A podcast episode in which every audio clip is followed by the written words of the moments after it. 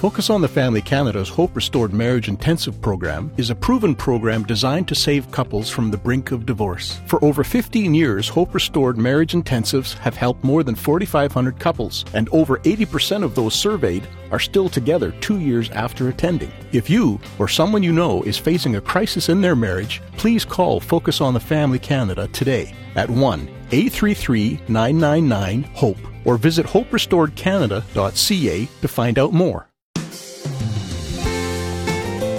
Just keep in mind, bickering is sin. All right? You don't have to bicker. You don't have to argue.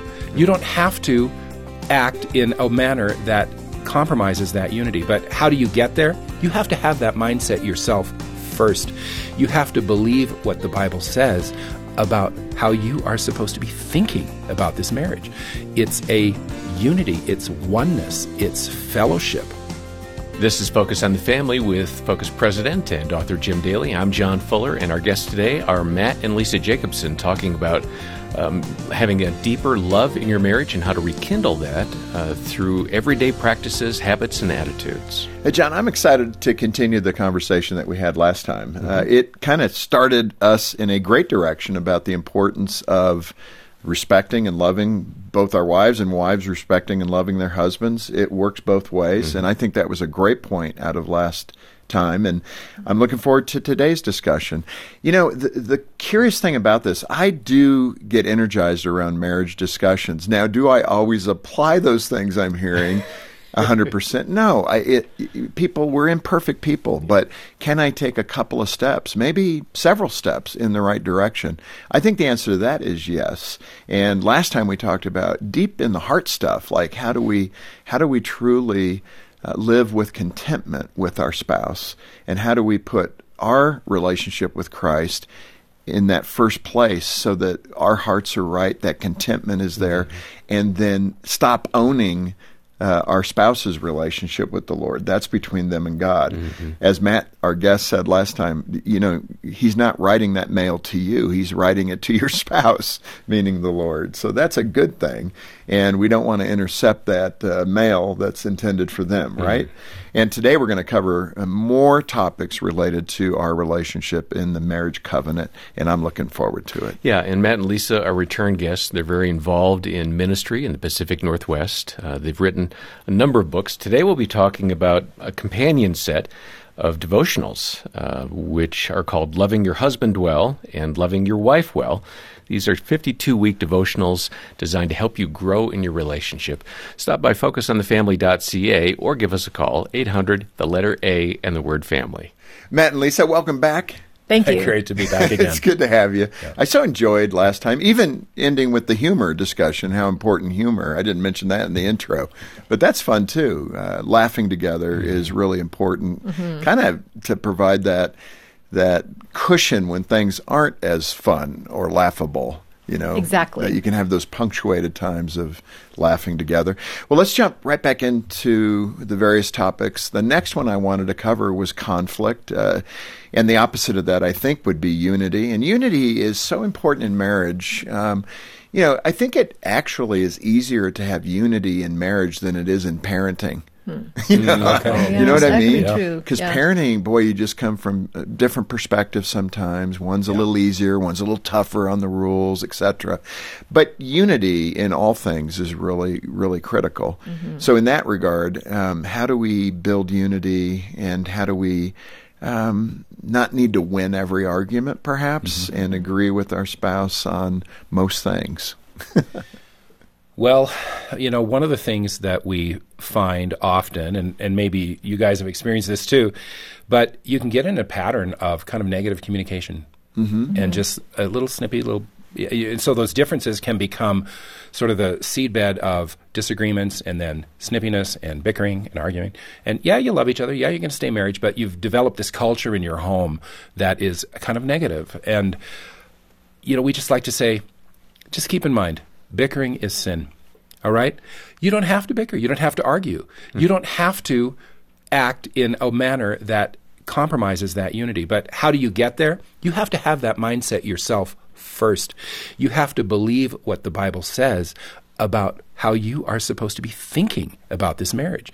It's a unity, it's oneness, it's fellowship, right? So the things that compromise that are the things that are outside of God's plan for you. So when you start thinking in those terms, you put a check on your mouth. I was with a friend the other day and we had talked to them, that the couple about this business of bickering in their in their marriage and, and they're a great couple, they love each other, but they've got this culture of snipping at each other and and we say, "You know what? That's actually sinful. The Bible talks about speaking with kindness to each other." So a lot of guys they go, "Oh, wait, was I kind to my wife?" Like I challenge them and I say, did you speak with kindness? That's what the Bible says you're supposed to do. Be kind to one another. Are you speaking that way? So it's a biblical way of thinking, and uh, that's that's where you start if you want to find the unity that God's calling you to. What does the Bible say about how I am supposed to. Wow, to you know, so when Jean says to me, that was a little snarky, that's not a compliment. yes, that has happened. People are going, not you, Jim. Yes, it's true. I can be snarky, and I'm reeling that in and learning every day. In fact, Lisa, you even mentioned that in your book, this ability to be a snarky jabber.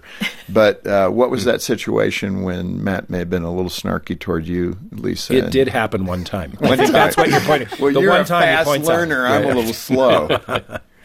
I think sometimes you can, a spouse can say something that comes across in a way that is really negative or tearing down. Again, those triggers uh, is one of those things. So there was a morning, Sunday morning, my husband's a pastor. We were trying to get breakfast, you know, out the door and get the kids all ready. And he said something like, now this is what I heard. I'm not saying this is what he said. This is what I heard him saying, Hey, it looks like this is all your mom's serving this morning, so eat up and get going. That is what I heard. And so I was so furious because I felt like it was demeaning um, to me in front of the kids. That's something that's I'm very sensitive about.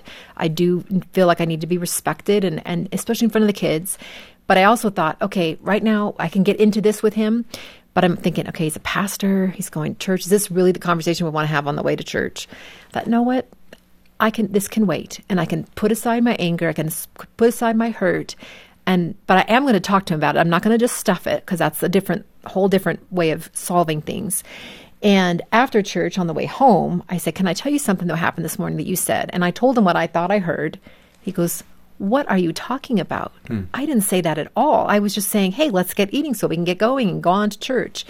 So it was it was a quick conversation now, right? Because he's just saying, That's not what I said. That's certainly not my heart.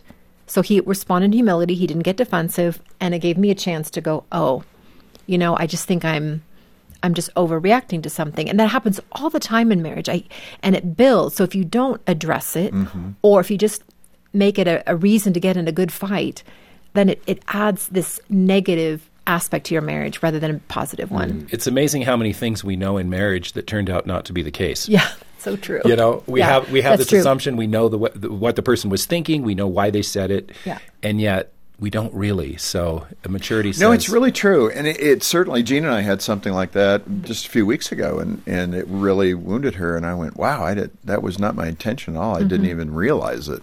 You know, in terms of the tone or what was said, I thought I was being just a fact stater, but." That's not how she understood it. So I, I get that. I don't know if you've had that. Oh, just- yeah. Okay, this is called marriage. Yes. We're all A couple right nights here. ago. Matt, let me let me address another common stereotype that men don't share their hearts as easily as women. There's a there's a neon sign, and this is something Jean and I talk a lot about. Um, you know, just that ability to share what we're truly feeling. It doesn't come naturally for most men. I don't think all men. Some men have it, and I mm-hmm. get that.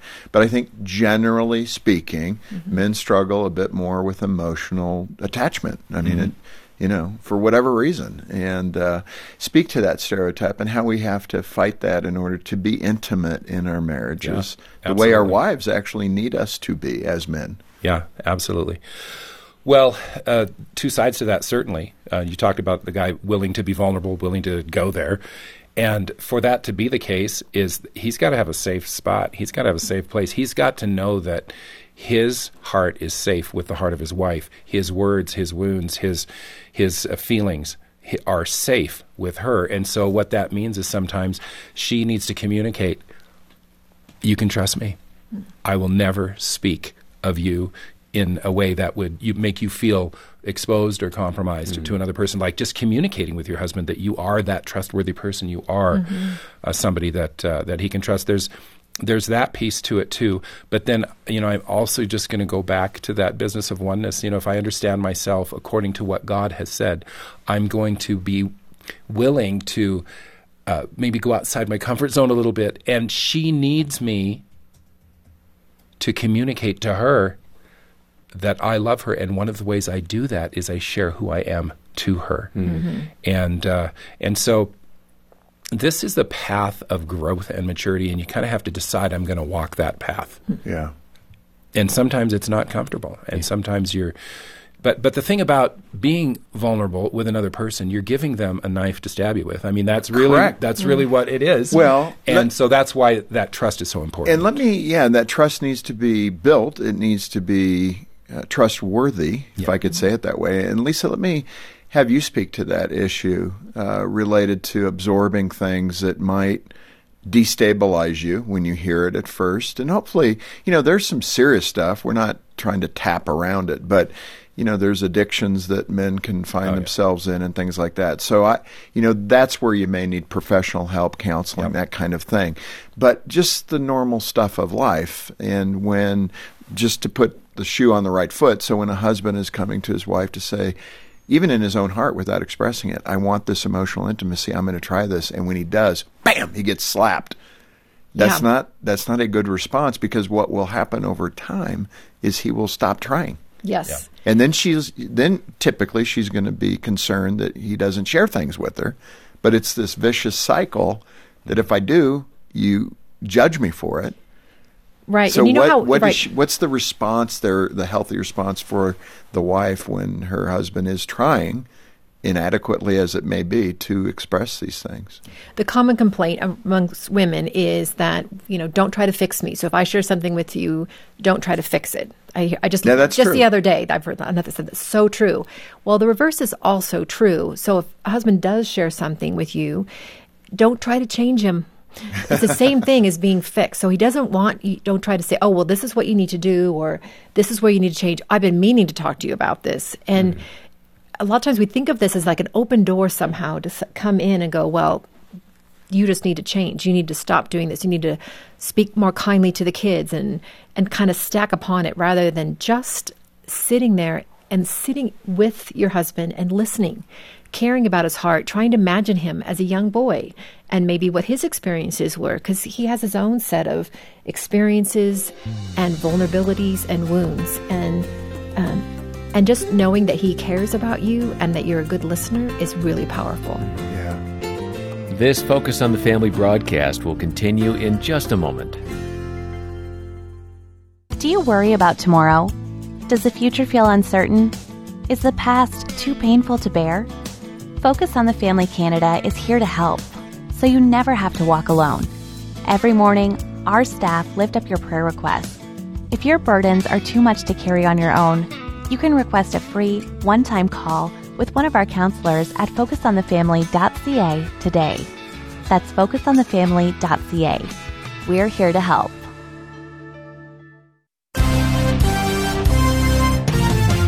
Financial Moments with Tom Copeland. During the past year, interest rates have skyrocketed, resulting in substantially increased mortgage payments and other loan payments. And when you combine that with the cost of living increases, lots of people are struggling financially.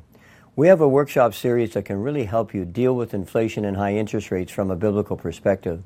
Commencing shortly, my experienced leaders will lead several small groups based on my book, Financial Management God's Way.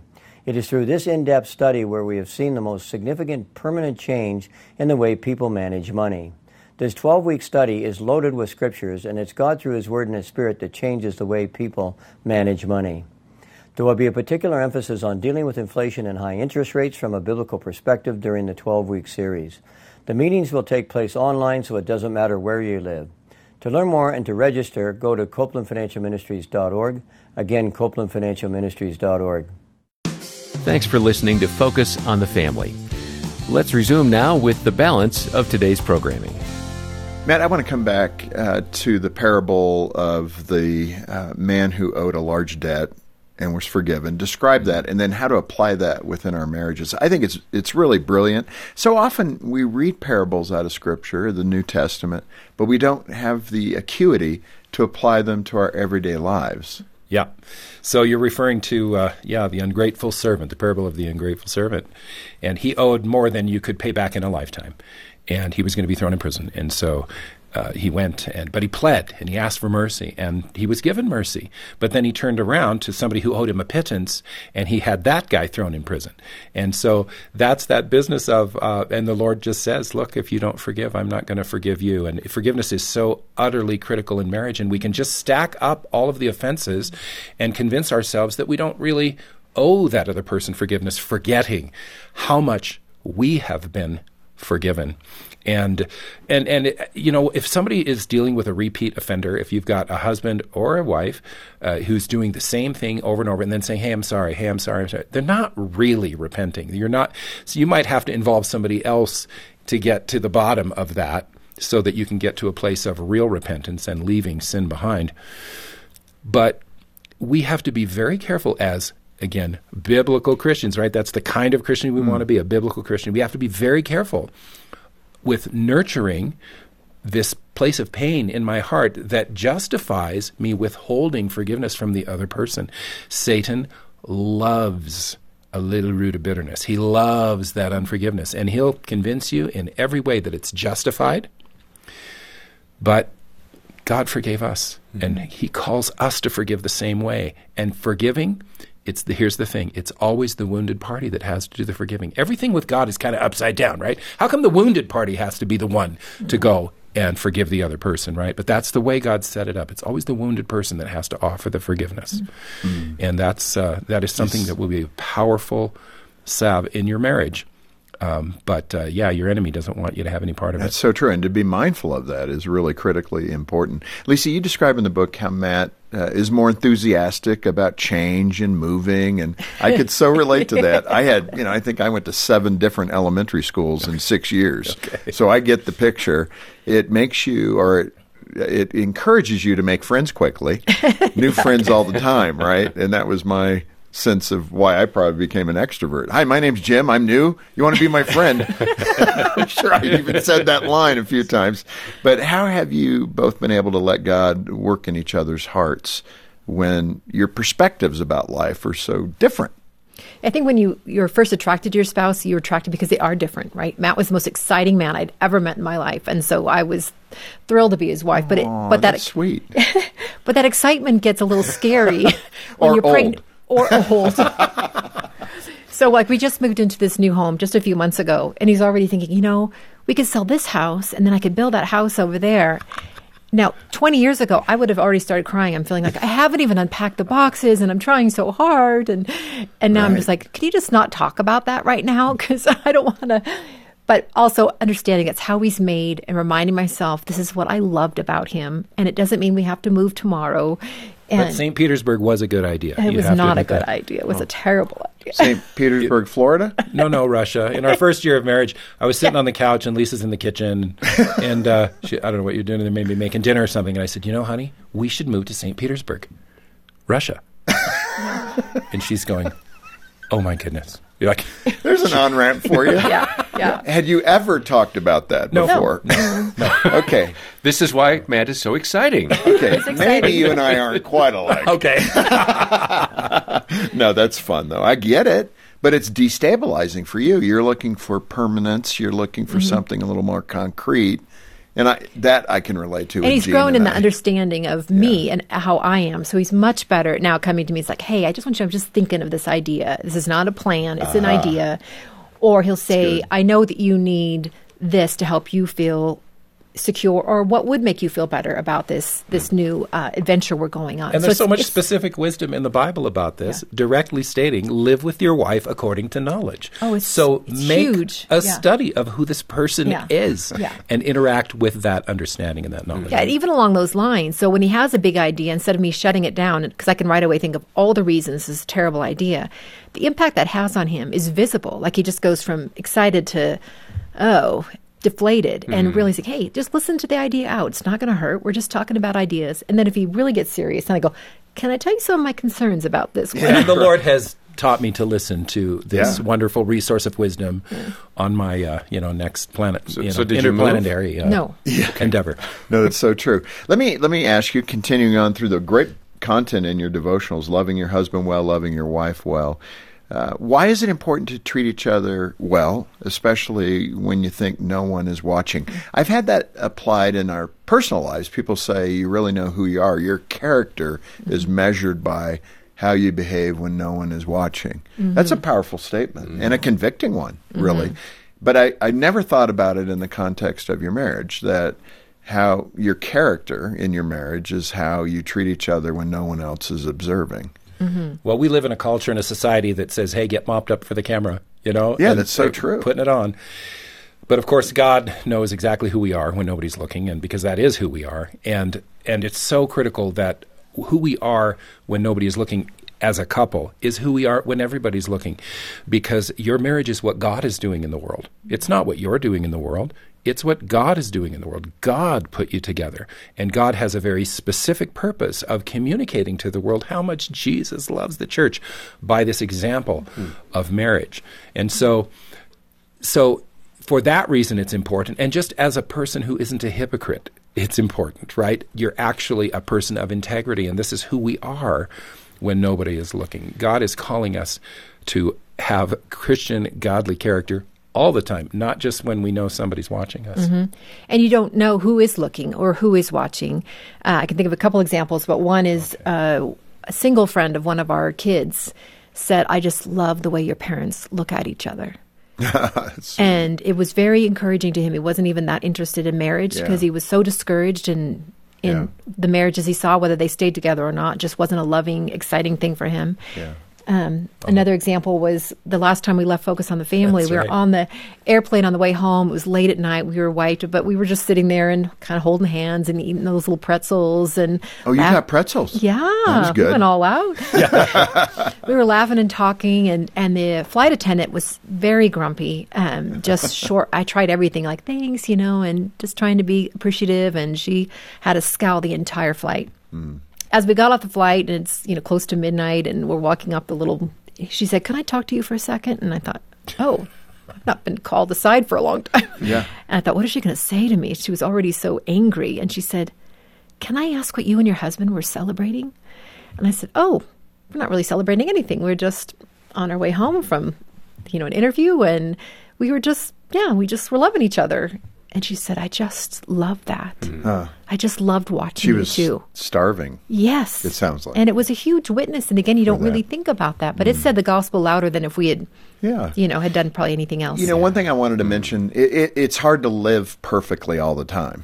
So when we're talking about, you know, it's the general principle of, you know, absolutely. being Yeah. who you are on both sides. But those things break down because we're human. We Yeah, have, you know, we live in a sinful world and we have sin in our hearts still, Yeah. that kind of thing. So for the couple that may have the argument and think, oh man, we're not Mm-hmm. living with integrity, I, you do just want to aim for getting better, not perfect. Absolutely, it's a sanctification process, Yeah. and so we don't just validate that because I had feelings that led me to that argument. No, God's calling me to do it differently the next time. Yeah. and He's merciful, so we go to Him. Yeah. repent, and, we continue on. And these are the principles we're aiming for. And that's what makes the content so good. And I think, you know, I have learned, uh, thankfully, I get to sit with very smart people like you that give a lot of attention to this and write great books about it.